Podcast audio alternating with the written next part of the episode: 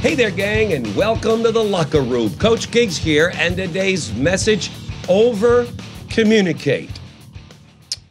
You know, in the business that I'm in and in life itself in general, I've learned the importance of ongoing communication and the importance of it.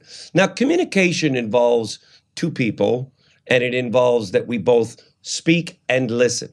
First thing, let's listen twice as much as we talk. God gave us two ears, one mouth, clear message. Listen twice as much as we talk because that will help you to understand the other person, the other situation, the other scenario.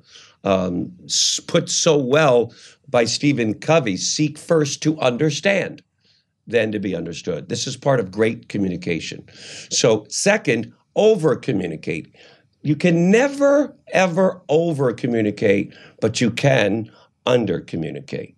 You know, I'm in these meetings, conversations with some of our leaders here in the agency, and with some of the folks I interact with, we communicate an awful lot. David Ackerman and I, we communicate 10, 12, 15 times a day. Who knows? We're always communicating. So, because of it, nothing is growing under our feet. There are no suspicions, no possible angles that he might be doing or I great relationship. With others, we don't communicate as much. And because of it, sometimes very erroneous thoughts might come up. I might be thinking they're thinking this when they're not.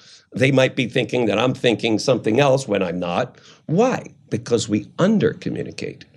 So, the purpose of this message for all of us is let's over communicate. And when we do that, we'll never lose. If we under communicate, then we possibly could have a break in that relationship. Communication, so important. Do more of it with people close to you, your family, people you work with, people you work for, etc. And I'll guarantee you, you'll have much clearer understanding of them, the situation, of yourself to them. And guess what happens? Best life ever for you and everyone you're communicating with. Thanks for joining me today, gang, and let's make sure we're over communicating, not under. We'll see you in tomorrow's broadcast. Bye bye.